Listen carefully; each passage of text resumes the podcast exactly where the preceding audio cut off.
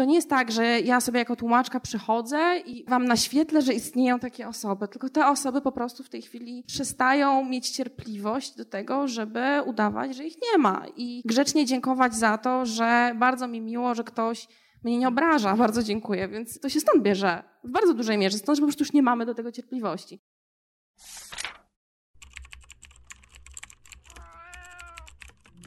Na przykład podcast Stowarzyszenia Tłumaczy Literatury.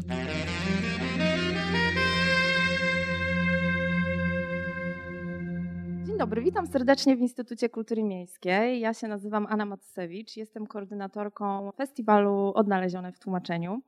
Cieszę się, że mamy okazję tutaj w IKM-ie gościć tłumaczy i tłumaczki, nie tylko podczas festiwalu, ale też przy innych okazjach. I bardzo dziękuję Stowarzyszeniu Tłumaczy Literatury, którzy przyszli do nas z pomysłami na takie wydarzenie. Fajnie, że się udało je zrealizować. I jeszcze tylko dodam, zanim przekażę mikrofon prowadzącej dzisiejszą debatę, że jestem pod ogromnym wrażeniem działalności STL-u i dzisiaj właśnie w kulisach już o tym mówiłam, że STL działa tak dużo, tak intensywnie i wszystko to tak świetnie wychodzi. Jestem pod wrażeniem i zapraszam tutaj na scenę Annę Klimont, która poprowadzi pierwszą debatę w ramach naszych obchodów Międzynarodowego Dnia Tłumaczy. I będzie to debata o inkluzywnym języku w przekładzie. Pani Anno, zapraszam. Przekazuję mikrofon i głos. Dzień dobry. Bardzo miło, że się dzisiaj tutaj spotykamy i chciałabym od razu zacząć zaprosić na scenę nasze tłumaczki. I tutaj może alfabetycznie zrobię. Joanna Bernat, tłumaczka z języka norweskiego, absolwentka skandynawistyki, filologii polskiej. Oprócz tego, że jest tłumaczką, prowadzi także wydawnictwo Dziwny Pomysł, które wydaje m.in. tęczową serię. Zofia Szachnowska-Olesiejuk, która tłumaczy z języka angielskiego. Ma na swoim koncie ponad 20 przekładów z przeróżnych gatunków. Jest to beletrystyka, biografia, literatura popularno-naukowa. I niedawno razem z mężem Adamem Olesiejukiem przetłumaczyła poradnik Sex Education, życiowy przewodnik po seksie i Agazano, tłumaczka z języka angielskiego na polski oraz z polskiego na angielski. Tłumaczyła m.in. książki Bernardine Evaristo, Casey McKeeston, Lisy Tadeo. Bardzo się cieszę, że możemy się dzisiaj spotkać i porozmawiać o języku inkluzywnym w przykładzie, który jest tematem bardzo aktualnym, też który sprawia dosyć dużo kłopotów, zagwozdek, stawia wiele pytań.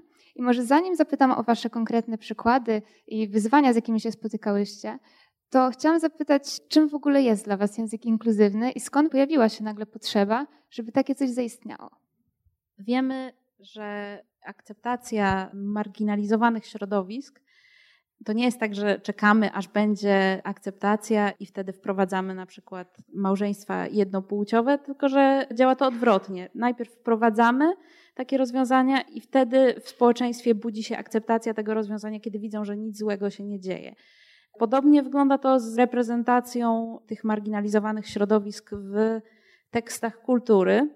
Przez tą reprezentację dajemy marginalizowanym grupom głos, nie pozwalamy, by były dłużej ignorowane przez społeczeństwo.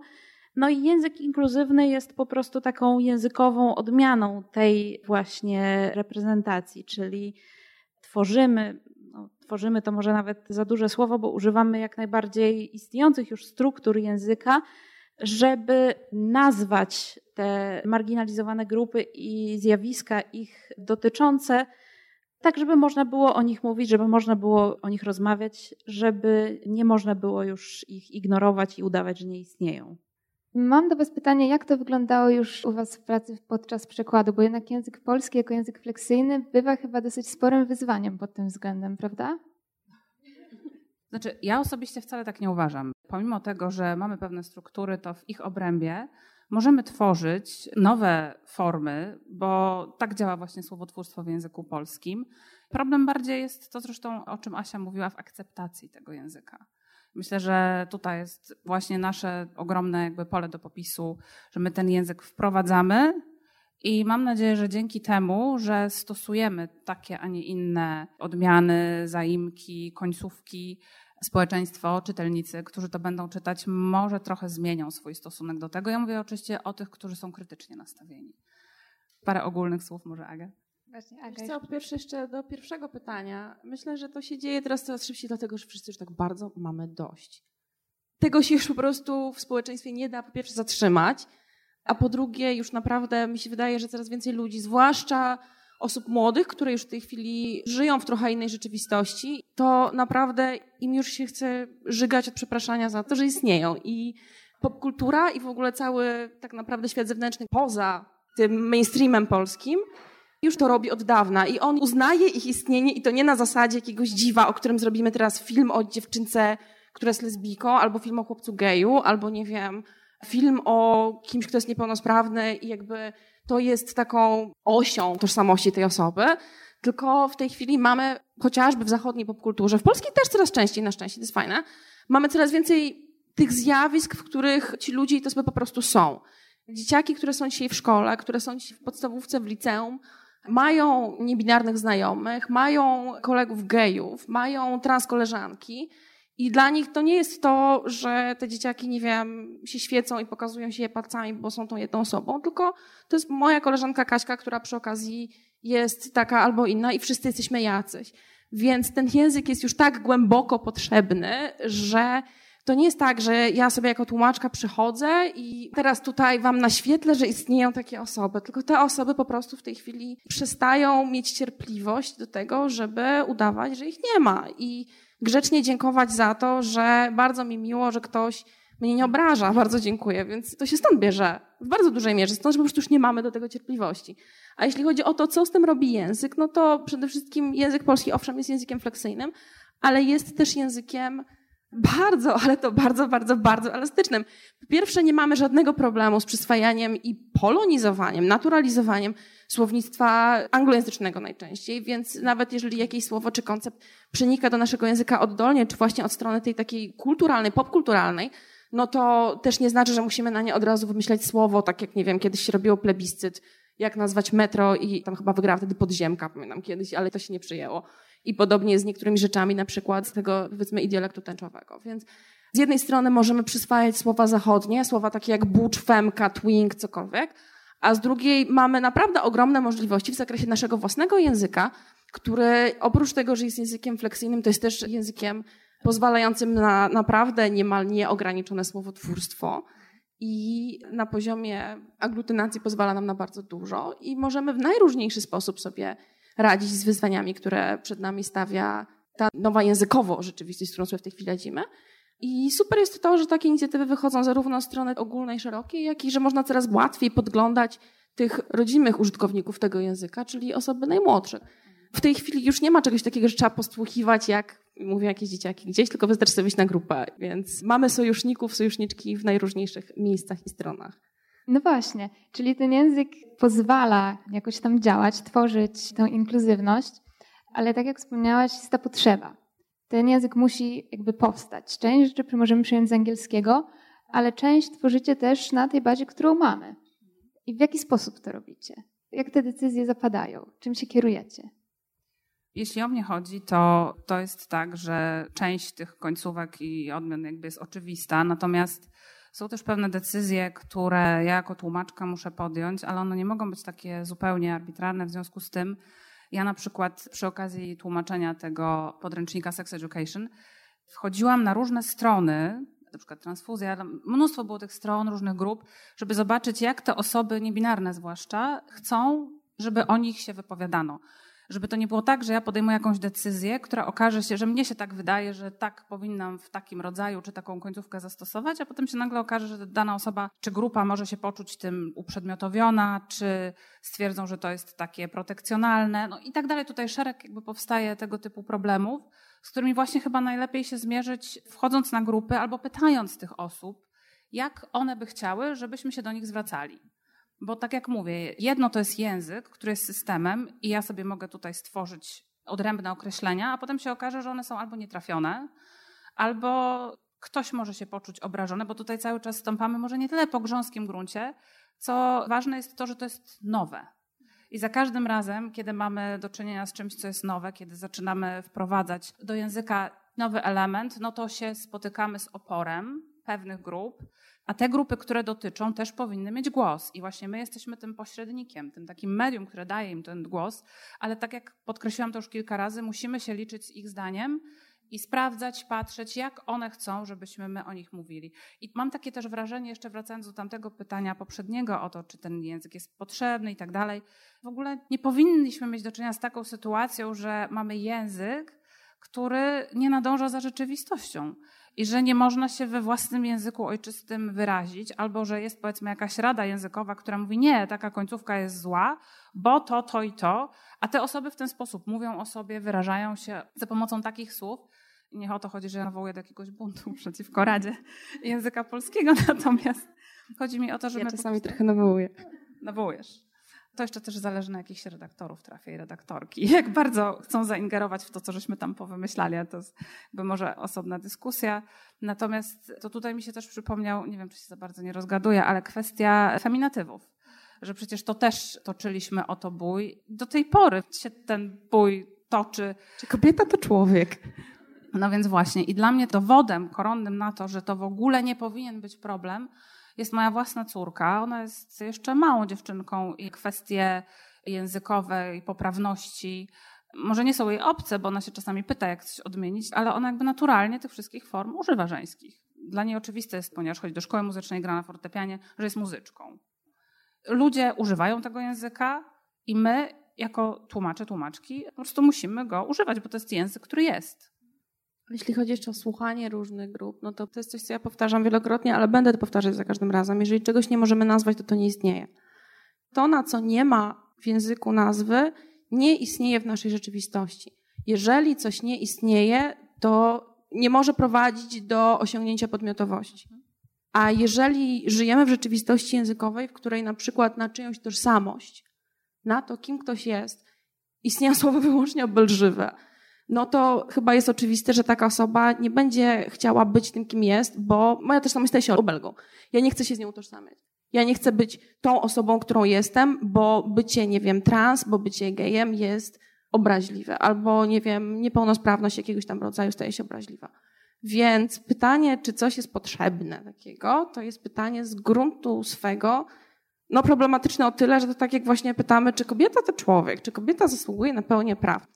A jeżeli chodzi właśnie o jeszcze kwestię słuchania różnych osób, to chciałabym tutaj wykorzystać tę okazję, żeby zwrócić uwagę na jeszcze jedną mniejszość, o której rzadko się mówi i która też swojego języka nie ma, musi o niego walczyć. To osoby z niepełnosprawnościami, bo kiedy mówimy o wykluczeniu, o języku inkluzywnym, bardzo często skupiamy się wyłącznie na społeczności LGBT i przylegającej do niej oraz na kwestii feminizmu. I oczywiście są to kwestie bardzo bliskie mojemu sercu, ale często zapominamy o tym, że taką ogromną, chyba największą grupą, tak zupełnie niewidzialną i wykluczoną są osoby z niepełnosprawnościami. I te osoby są wykluczane na milion różnych sposobów, również językowo.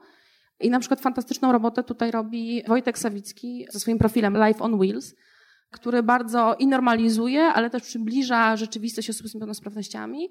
Bardzo jest aktywny i bardzo dużo pisze na przykład o tym, jak się do takich osób zwracać, czego sobie życzą, czego sobie nie życzą, jak one chcą funkcjonować również w języku. I to jest szalenie ważne, więc ja bym chciała, żeby to też wybrzmiało, że jest taka jedna ogromna mniejszość, o której językowo się bardzo rzadko mówi. No i tutaj jakby nie mam nic mądrego do powiedzenia a propos tego, bo mądre rzeczy to pisze Wojtek o tym, ale myślę, że ważne, żeby osoby, które to oglądają, słuchają i gdzieś tam będą w tej dyskusji naszej uczestniczyć, żeby o tym przypomnieć, bo jeżeli mówimy o języku, rozmawiamy o nim, bardzo łatwo jest zapomnieć o tym, że to też jest problem i to jest duży problem w języku.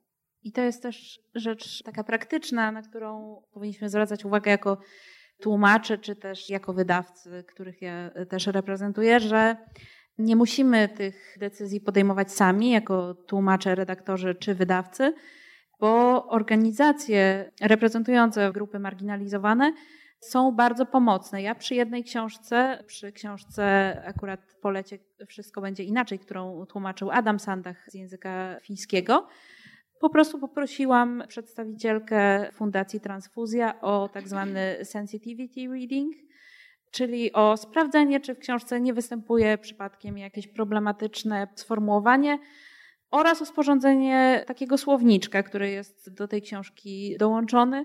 I tak samo można szukać w internecie czy na Instagramie, na TikToku reprezentantów danej grupy marginalizowanej, nawet jeśli ona jest naprawdę mało liczna i zapytać po prostu o ten język, bo tak jak Aga wspomniała o osobach z niepełnosprawnościami i teraz mówię osoby z niepełnosprawnościami, bo to jest ten preferowany termin, ale nie przy wszystkich niepełnosprawnościach, bo na przykład Często osoby autystyczne preferują właśnie taki sposób nazywania ich, dlatego że autyzm jest taką specyficzną diagnozą, która jest częścią tożsamości. Gdyby ta osoba nie była autystyczna, to byłaby zupełnie inną osobą, więc jest częścią tożsamości. Tak samo często osoby głuche uważają, że jest to część ich tożsamości i bardzo się z tym identyfikują, dlatego wolą być nazywane osobami głuchymi. I dlatego zawsze warto zapytać. Tak, ja myślę, że właśnie tak jak wspomniałaś o tym słowniczku, który jest, mam wrażenie, coraz częściej stosowanym rozwiązaniem, bo przecież sex education też podobna rzecz się wydarzyła, prawda? Są wytłumaczone te pojęcia, jeśli dobrze zrozumiałam. Aga też napisała posłowie do Dziewczyna, Kobieta Inna, gdzie tłumaczy, więc na pewno myślę jest chyba dobry sposób, żeby przybliżyć mimo wszystko te nowe dla wielu osób pojęcia. Ale ja jeszcze tak zapytam takie bardziej techniczne rzeczy. Tutaj troszeczkę, Zosiu, wspomniałaś wcześniej o kwestii redaktorów, tego jak reagują na te różne wasze nowe zabiegi językowe. Bo czasami chyba wprowadzenie nowych zmian może gdzieś tam zaburzyć tą, potoczną płynność, jakiś taki styl, który może być dla kogoś najważniejszy w sumie w tekście czy w przykładzie. I gdzie tutaj znaleźć balans? To ja może zacznę, bo tak w przeciwieństwie do Agi myśmy nie tłumaczyli powieści, tylko poradnik. I to też była taka specyficzna forma, dlatego że on jest bezpośrednio jakby związany z tym serialem Sex Education. Więc tam nawet były cytaty z serialu i fragmenty dotyczące bohaterów i bohaterek serialu. Plus każdy rozdział poruszał jakieś zagadnienie związane z naszą seksualnością, dojrzewaniem, tożsamością. I w każdym rozdziale to było tak podzielone, że były i cytaty z serialu, i przez edukatorów seksualnych, seksuologów fragmenty tekstu napisane dla młodzieży, taki typowy poradnik. I one były pisane takim językiem dość, powiedziałabym, potocznym, młodzieżowym. To nie był taki czysto naukowy język. Natomiast w języku angielskim to w ogóle nie jest problem, kwestia inkluzywności, bo tam nie ma końcówek. Tam zaimek, który funkcjonuje, they, them, to jest zaimek, który jest i tak jak mówię, to wszystko jest bardzo płynne, natomiast tutaj żeśmy rzeczywiście zrobili tak, że po pierwszych chyba dwóch rozdziałach, bo się dosyć mocno spieszyliśmy z tą książką i ona była redagowana na bieżąco, okazało się, że ta nasza narracja, którą żeśmy zastosowali, w większości przypadków rzeczywiście tak z rozpędu, bo to było jeszcze przed redakcją, pierwsza ta nasza rybka, była głównie męskoosobowa, więc oczywiście od razu padło tutaj stwierdzenie, że przecież musi być język inkluzywny. Oczywiście tak. No i tu się zaczęły schody, dlatego że od strony wydawnictwa, które bardzo mocny nacisk kładło na tę inkluzywność. My zresztą jako tłumacze też. Natomiast doszło do takiej sytuacji, że mieliśmy po prostu w zdaniach kilka końcówek. I było tak, że to jedno zdanie się ciągnęło bardzo długo i było tak jak wąż, ponieważ mieliśmy twój przyjaciel, twoja przyjaciółka, ale już nie twoje przyjaciółko, więc mieliśmy żeńską i męską formę. Potem zrobił, zrobiła, zrobiło. I za każdym razem, jak to zdanie było dłuższe, musieliśmy te wszystkie końcówki pododawać. I czasami z jednej strony, z takiego stylistycznego punktu widzenia, to trochę burzyło płynność odbioru, a z drugiej miałam takie poczucie, że rzeczywiście to jest potrzebne, to jest ważne i to tak musi zostać. Potem się okazało, że ze względów czysto technicznych, jeśli chodzi o objętość tego tekstu, musieliśmy go zmniejszyć, więc znowu musieliśmy trochę ten tekst pociąć. I w takich najważniejszych momentach decydowaliśmy się, że jednak te trzy formy zostają. Na przykład w takich hasłach nie jesteś sam, sama, samo. Bo tam, gdzie mieliśmy postać niebinarną, zastosowaliśmy zajmek trzeciej osoby liczby pojedynczej, czyli ono i wszystkie końcówki te stosowaliśmy. A tam, gdzie się dało, po to, żeby jednak uniknąć tej formy męskoosobowej, robiliśmy różne wygibasy językowe, żeby te zdania były jak najbardziej neutralne. I tutaj to jest bardzo nowe dla mnie doświadczenie, ponieważ jak tłumaczę powieści i mam narrację w czasie teraźniejszym, to zgrzytam zębami. Nie wiem, jak moje koleżanki i koledzy, czy lubią czas teraźniejszy, ale chyba nie przepadacie. No właśnie. Natomiast czas teraźniejszy tutaj okazał się zbawiennym, ponieważ stosowaliśmy też bezpośrednie zwroty do adresata, czyli ty, tam nie ma płci, albo formy rozkazujące, czyli jeżeli czujesz, nie poczułeś, poczułaś, tylko jeżeli czujesz, że jesteś wykorzystany, wykorzystana lub że ktoś cię wykorzystał, prawda, w ten sposób, to zadzwoń, zrób, zgłoś się i tak dalej. Więc stosowaliśmy całą szeroką gamę form albo bezosobowych, albo tych wszystkich zakończonych na no i to, albo zwrotnych, z się. I tutaj naprawdę okazało się, że język polski całkiem dużo nam daje pole do popisu, tak. No pewnie, że daje nam duże pole Oczywiście, do popisu. że Zresztą tak. ja na przykład mam trochę taką zasadę, że jak tłumaczę cokolwiek właściwie, co jest właśnie nie literaturą piękną, gdzie jest zwrot do adresata, to staram się jakoś stosować takie rozwiązania inkluzywne. Robię to od bardzo dawna. I rzeczywiście zdarza się, że mam w związku z tym jakieś tarcia z redakcją. Chociaż coraz mniej. Myślę, że też dlatego, że w tej chwili trochę już jestem w branży znana jako właśnie osoba, która się tym zajmuje i mam jakąś taką pozycję w związku z tym. Więc myślę, że i wydawcy, i redaktorki czy redaktorzy, którzy ze mną pracują, trochę wiedzą, czego się spodziewać. I gdzieś tam ich to nie zaskakuje, bardziej pewnie byliby zdziwieni, gdybym tego nie robiła. Na przykład jednym z takich moich sposobów na inkluzywność było używanie różnych form. Czyli na przykład miałam jakąś tam książeczkę, w której autorka opowiada o doświadczeniu śmierci i tłumaczy różne aspekty tego, co się dzieje z ciałem po śmierci. I wszystkie te jej wypowiedzi są w temacie odpowiadania na pytania dzieci. I każdy jakby rozdział zaczyna się takim pytaniem i potem jest tam odpowiedź.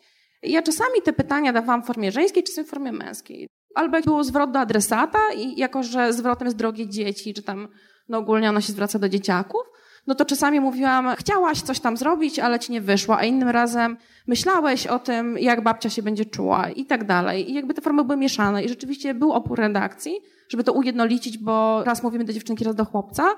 I ja po prostu wtedy powiedziałam, proszę sobie wyobrazić, że ta pani właśnie siedzi tak jak ja w tej chwili i mówi do grupy dzieciaków. I raz się zwraca tutaj do chłopca, raz się zwraca tam do dziewczynki.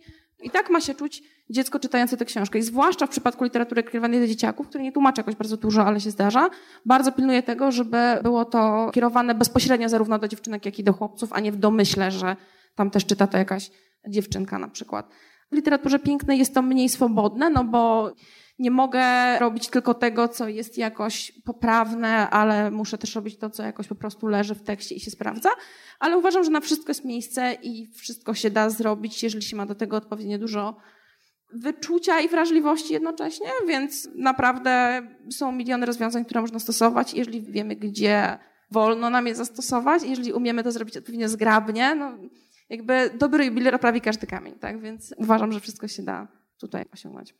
To jest też ciekawe, jeszcze może wrócę na momencik do tego wątku starć z redaktorami i redaktorkami, że akurat w wypadku tej książki poradnika Sex Education jakby w ogóle to nie był problem, bo aż za bardzo momentami, znaczy nie wiem, czy można być za bardzo inkluzywnym, ale czasami miałam takie poczucie, że już tak piętrzymy te końcówki, że może jednak warto byłoby to trochę ukrócić. To zresztą później się okazało, że to rzeczywiście trzeba zrobić. Natomiast ja chyba większe starcia miałam, jeśli chodzi o feminatywy bo tłumaczyłam też ostatnimi czasy trochę biografii, autobiografii amerykańskich polityczek. I tam to było dla mnie naturalne, że po prostu będą te feminatywy, a przy okazji jednej książki rzeczywiście w wielu miejscach mi redaktorka pozmieniała to na formy męskie. Ja oczywiście się na to nie zgodziłam i musiałam wyjaśnić, dlaczego pozostajemy jednak przy tych feminatywach. Na szczęście doszłyśmy do porozumienia, ale w ogóle dziwiło mnie to, że w przypadku tego typu powieści, gdzie ważne jest to, że dziewczynka w liceum wychodzi, tam ma zapowiedzieć wizytę, już nie pamiętam czy Kamali Harris, czy Hillary Clinton, bo ostatnio mi się te dwie kobiety dość mocno mieszają, ale wychodzi na podium i mają zapowiedzieć i mówi, że to jest dla nich taki wzór tego, że dziewczyna może być kim zechce i wymienia ta uczennica, że może być inżynierką, informatyczką, polityczką, artystką i w zasadzie nagle się okazało, że z tych wszystkich moich inżynierek i tak dalej została tylko ta artystka w formie Nie. żeńskiej, a cała reszta została zmieniona, że inżynierem, informatykiem, no więc ja po prostu dostałam Znaczy, dzie- każda dziewczynka, która nie czuje się dziewczynką, też oczywiście może być chłopcem. I Może być inżynierem. Może być inżynierem. Tak, spoko. oczywiście, no ale tutaj musielibyśmy zastanowić się, może jeszcze jakąś trzecią formę wymyślić, tak, która by objęła wszystko, no ale jakby to oczywiście wszystko zamieniłam na feminatywy i tak na szczęście zostało. Więc przynajmniej o tyle było dobrze, że jak wyjaśniłam, wytłumaczyłam swoje stanowisko, zostało ono przyjęte, ale to było dość zabawne, że właśnie z tymi formami żeńskimi był większy problem niż z tymi dotyczącymi osób niebinarnych, typu zrobiłość, poszłość. Tak, bo chyba wciąż mam wrażenie, bardzo wiele osób nawet tak automatycznie sięga po tą formę męską z przyzwyczajenia. Mimo, że te feminatywy już z nami są trochę, to cały czas one jeszcze nie są takie ugruntowane. Ale to chyba kwestia czasu. A jeszcze Joanna, chciałam Cię zapytać trochę bardziej z perspektywy wydawniczej, bo to oprócz tego, że tłumaczysz, to też wydajesz książki i wydajesz całkiem sporo książek właśnie o tematyce LGBT. I jak to wygląda od strony wydawcy? Jakie ewentualne problemy tutaj można napotkać i jak te książki są odbierane? No, oczywiście istnieją tutaj jakieś problemy ze strony, no nie powiem czytelników, bo to nie są osoby, które czytają te książki, tylko właśnie osoby, które słyszą o tych książkach, że istnieją i mają z tym problem. Więc oczywiście jak był na przykład artykuł o tęczowej serii na trójmiasto.pl, to tam oczywiście pojawiały się komentarze ze słowem neomarksizm. Natomiast no to jest coś, czego ja się oczywiście spodziewałam, no i to też nie są osoby, które są moim targetem, już tak patrząc na to czysto biznesowo. Ja kierowałam tę serię do bardzo określonej grupy młodzieży, którą można zobaczyć na Facebooku, na Instagramie, na TikToku i która jest bardzo spragniona takich treści o osobach LGBT czy o innych grupach marginalizowanych. Ja chciałam też pokazać trochę, jak to wygląda w innych krajach, które już mają dużo tych problemów po prostu przepracowanych. I dzięki temu mogą to też być takie historie niekoniecznie skoncentrowane tylko na tym problemie, czy to tożsamości, czy orientacji, ale po prostu z takimi bohaterami koncentrujące się na innych rzeczach. Natomiast mam też problem jakby od drugiej strony, bo tęczowa seria to jest sześć książek, w tej chwili trzy są wydane, czwarta jest ogłoszona, jaka to książka będzie. Dwóch jeszcze nie ogłaszałam, no ale już mogę powiedzieć, że pewnej reprezentacji tam jednak brakuje, ponieważ nie udało mi się znaleźć żadnego tytułu, w którym występowałaby osoba aseksualna i zwróciły się do mnie już w internecie osoby aseksualne, które są tym rozczarowane. No, to mogło być tylko sześć książek, bo jest sześć kolorów, także ja jestem oczywiście otwarta jak najbardziej na to, żeby już poza serią takie książki wydawać. Pracuję nad tym, mam nawet studentów, praktykantów, którzy po prostu szukają dla mnie tych książek w internecie. Natomiast jedna, którą znaleźli, zresztą wyjdzie w innym wydawnictwie, także już ta reprezentacja też się pojawi. Jest tutaj oczywiście właśnie zawsze też obawa, że nie wszystkich się jakoś tam zadowoli z reprezentantów tych grup marginalizowanych, no ale tak jak już mówiłyśmy wcześniej, trzeba ich słuchać, dobierając też te propozycje wydawnicze. Co do tego doceniania przez czytelników, to dzisiaj się zdarzyło, przeglądałam Twittera i zobaczyłam wpis na Twitterze, że jakaś osoba zauważyła, że w młodzieżówce, która się ostatnio ukazała, którą tłumaczyłam, pojawia się osobatyw, czyli jest napisane osoba barmańska i ta osoba napisała takiego tweeta, że o Boże, jak super, wreszcie jest taka reprezentacja, jest osoba barmańska, nareszcie jest coś takiego zrobione. I odpisałam na tego tweeta, mówiąc, no czekałam, aż ktoś to zauważy, fajnie. I ta dziewczyna mi odpisała, no to się doczekałaś. Więc jakby tyle w kwestii doceniania naszej pracy, więc jakby robimy to nie po to chyba nawet, żeby... No właśnie, ja mam wrażenie, że najfajniejsze w tej pracy jest robienie tego tak, że te osoby, które to czytają, już nie będą mi za to dziękować. Jakby odbijam się od tego wszystkiego, co mówiłaś, ale jakby idę już własnym torem. Jakby to nie jest też komentarz do sposobów, w jaki tutaj, Asia, prowadzisz, wiesz, swoje wydawnictwo, tak? Uważam, że to super, co robisz, w ogóle kocham to. Ale właśnie myślę, że takim fajnym celem do osiągnięcia dla mnie przynajmniej jest właśnie to, że ja będę się cieszyć, że o, użyłam osobatywu, a mi dziewczyna na Twitterze pisze, fajnie, jakby to twoja praca. No i tutaj też mogę właśnie wspomnieć o takiej ja wcześniej też wydawałam takie książeczki dla dzieci norweskie i w jednej z nich pojawia się dziewczynka, która ma dwie mamy. Po prostu jest to narysowane, że tam przychodzą po nią dwie mamy i idą z nią. I tak jest napisane, że przychodzą po nią jej mamy. I pojawiły się tutaj nawet ze strony moich bliskich sugestie, że może w książce dla dzieci jednak nie. Wiadomo, że rodzic czytający tę książkę jednak się będzie musiał być może skonfrontować z tym pytaniem, że jak to tutaj ta Ada ma dwie mamy. I pojawiły się też w grupach dla rodziców takie dyskusje, gdzie pojawiła się ta strona z książki i właśnie pytanie, co czytający rodzic ma zrobić w tej sytuacji.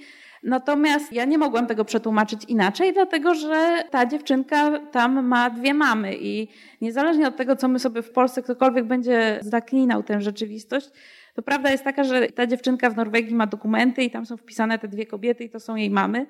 I tej rzeczywistości no po prostu nie można zmienić. I to jest ta nasza odpowiedzialność też w stosunku do oryginału, a nie do czytelnika czy odbiorcy.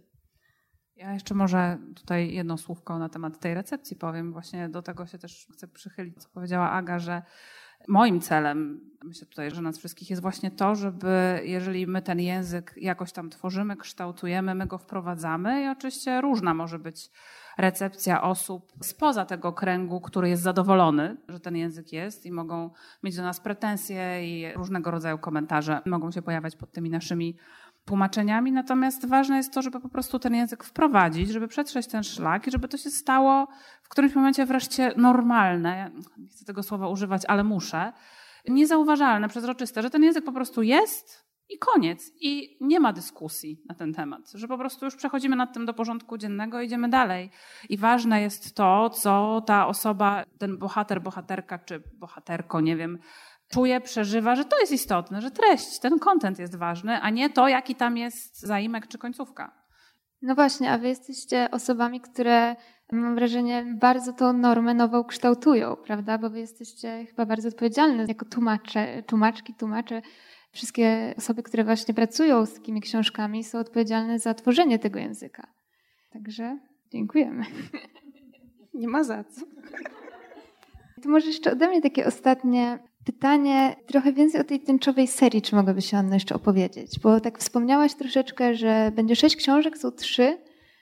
No tak, będzie sześć książek, tak jak sześć kolorów na tej podstawowej fladze Pride. To się tak ułożyło, że są to raczej książki z takiego kręgu, powiedzmy, północnego. To znaczy, pierwsza książka to była książka norweska, kolejna fińska, trzecia książka to jest książka z Grenlandii. Czwarta jest pewnym wyjątkiem, ponieważ będzie to książka rosyjska, ale ona jest w ogóle wyjątkiem pod absolutnie każdym względem i musiałam ją wydać w tej serii. Natomiast no, dwóch ostatnich jeszcze nie ogłaszałam, ale tak na 90% będzie to książka z Islandii i książka ze Szwecji. No tak się złożyło, dlatego że tam właśnie jakby wszystkie te tematy już w dużej mierze są przepracowane i taka reprezentacja w literaturze nie jest niczym niespotkanym.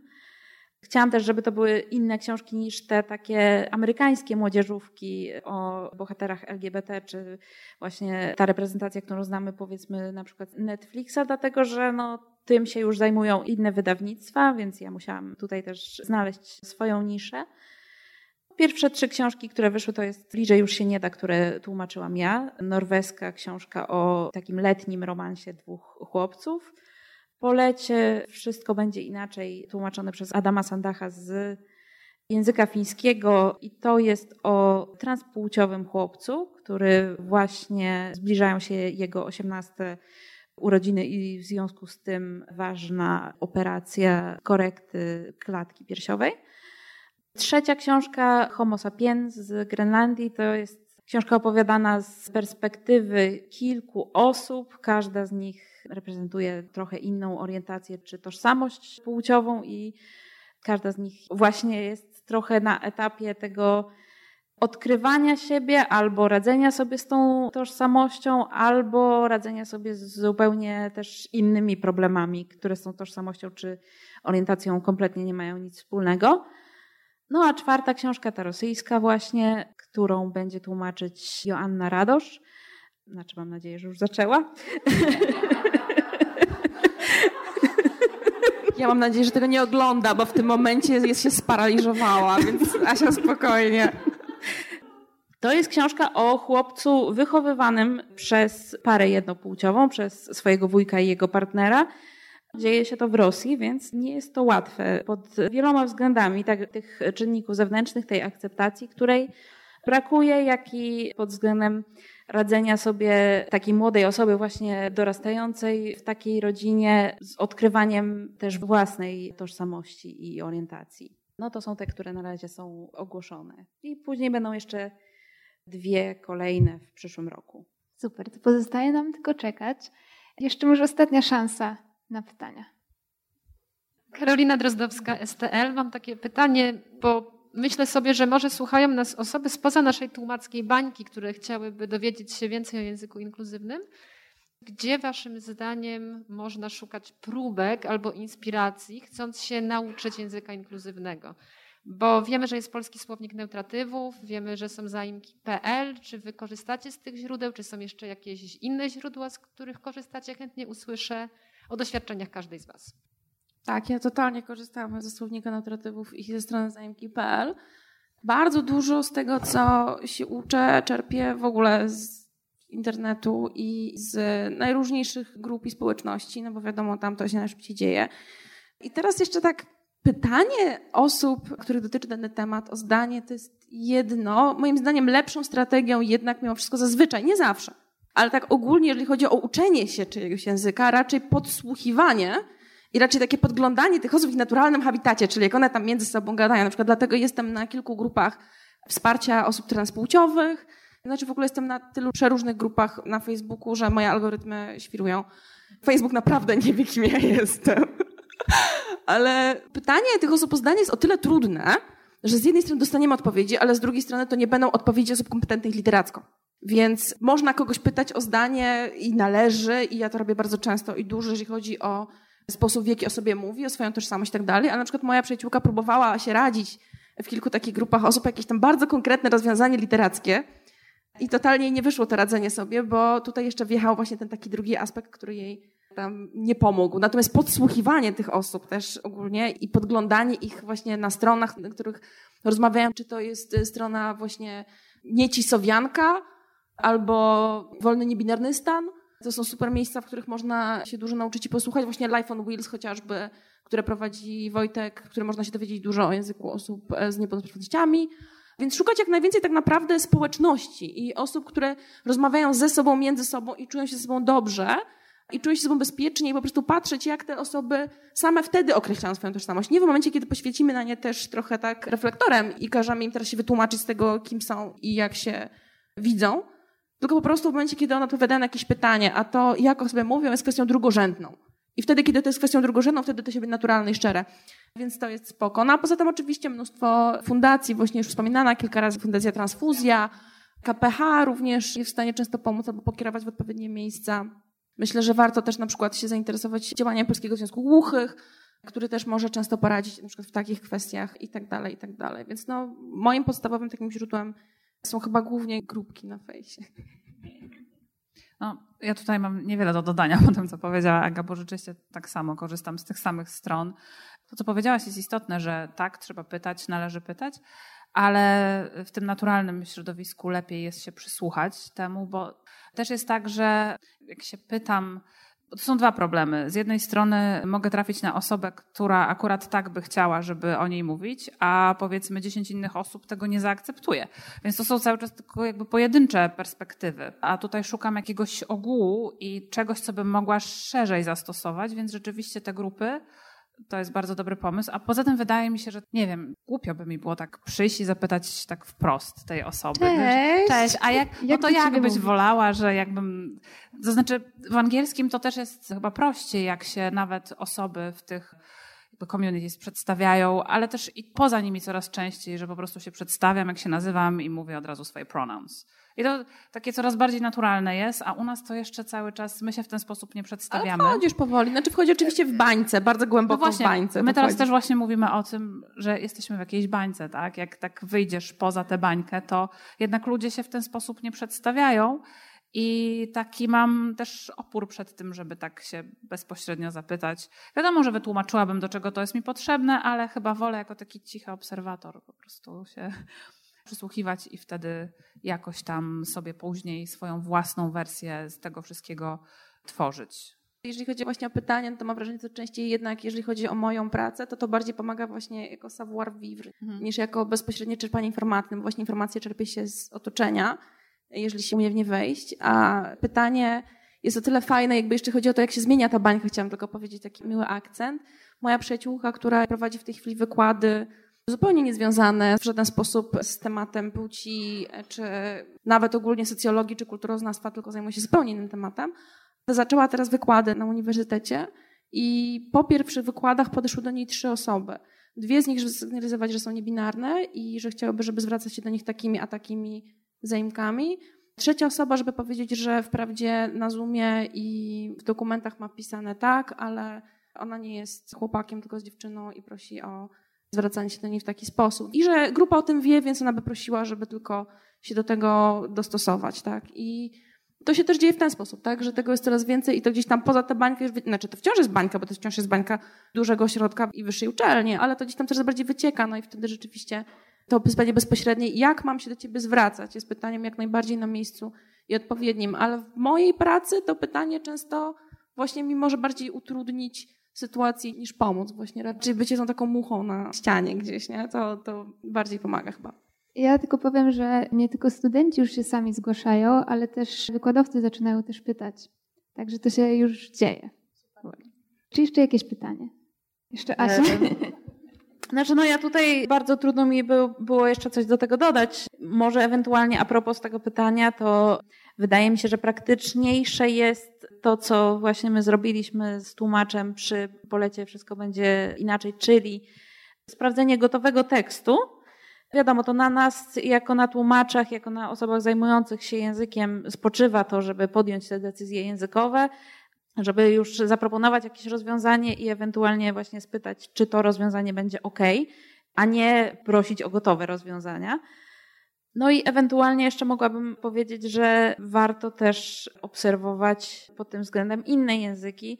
Znowu tutaj wrócę do tego przykładu autyzmu, gdzie w języku angielskim ze względu na takie kwestie związane z tym, że tam jest stosowana inna klasyfikacja, inne diagnozy, to też ten język się zmienia i wiemy, że prawdopodobnie w języku polskim też będzie to szło w tym kierunku, czyli na przykład, żeby nie mówić wysoko funkcjonujący, tylko raczej stosować te poziomy potrzeby wsparcia, bo te klasyfikacje właśnie wysoko-nisko funkcjonujące po pierwsze są często niewłaściwie stosowane, bo są za bardzo skupione na tym, czy ktoś mówi, czy nie a nie na tym, jak tak naprawdę w ogóle radzi sobie w życiu. Po drugie, no, są już jakoś tam nacechowane. Też jest oczywiście ta wielka debata, czy w ogóle powinniśmy mówić o zespole Aspergera, to znaczy w Ameryce się nie mówi. I to z dwóch powodów. Po pierwsze, dlatego, że to nie do końca medycznie jest prawidłowe. Po drugie, ze względu na to, kim był Hans Asperger. Więc tutaj warto też obserwować nie tylko jak się zmienia pod tym względem język polski, tylko jak się też zmienia no, język angielski ze względu na to, że jednak jest używany w Stanach Zjednoczonych, gdzie jest więcej ludzi, więc jest więcej reprezentacji każdej możliwej marginalizowanej grupy. Skoro jesteśmy przy tych konkretnych poradnikach dotyczących różnych grup marginalizowanych, chciałabym zapytać, czy macie Panie jakieś doświadczenie dotyczące słownictwa osób świadczących usługi seksualne? O, to ja od razu muszę powiedzieć. Muszę polecić dziewczyny z podcastu Dwie Dupy o Dupie. To chyba są najbardziej pomocne aktywistki, jeżeli chodzi o osoby pracujące seksualnie, czyli Ola i Julia, które są obie osobami świadczącymi usługi seksualne i które opowiadają o swoim życiu, doświadczeniu. I jako, że one też obie mają doświadczenie aktywistyczne, Ola oprócz pracy seksualnej zajmuje się też, czy zajmowała się, bo teraz już się mniej tym zajmuje chyba, właśnie aktywizmem więc to są osoby patrzące na te sprawy z bardzo wielu perspektyw i bardzo świadome procesów, które zachodzą zarówno w społeczeństwie, jak i w języku. I dużo o tym mówią, ale mówią właśnie też na przykład o tym, jak mówić, czy jak nie mówić, jakie słownictwo jest obraźliwe, czego używać w zamian. I oczywiście znowu, one to mówią z perspektywy używania tego na co dzień. W literaturze czasami trzeba szukać rozwiązań gdzieś wokół albo obok, ale ja na przykład już wiem, też dziewczynami pisałam, gdzieś tam i wiem, że są responsywne, odpowiadają, więc podejrzewam, że gdybym kiedyś miała straszny problem i naprawdę nie wiedziałabym, co zrobić, żeby coś mi leżało w tekście, a jednocześnie nie było obraźliwe, no na przykład zwróciłabym się do dziewczyn z pytaniem, czy mogłyby właśnie zrobić mi taki sensitivity reading, czy mogłyby to przeczytać albo spojrzeć na to, albo czy mogą mnie polecić do wydawnictwa, żeby coś takiego przyjęły, nie? Więc osoby pracujące seksualnie z oczywistych względów są mniej widoczne, ale też zaczynają być. I zresztą też na podstawie tego podcastu Dwie Dupy Dupie będzie kręcony serial. Nie wiem, jak on będzie wyglądał, bo to jeszcze tajemnica, ale jakby one tam przy tym bardzo mocno pracują i to jest reklamowane jako, że to ma być pierwszy serial opowiadający o rzeczywistości osób pracujących seksualnie, współtworzony przez takie osoby. Więc chyba lepszego źródła wiedzy na ten temat w tej chwili nie znajdę. Więc niech wszyscy tego słuchają i się uczą o tym. Polecam. To w takim razie chciałam Wam bardzo podziękować za dzisiejsze spotkanie. Dziękuję bardzo. Serdecznie dziękujemy. Joanna Bernat, Zofia Szachnowska-Olesiejuk i Agazano. Wysłuchali Państwo na przykład podcastu Stowarzyszenia Tłumaczy Literatury.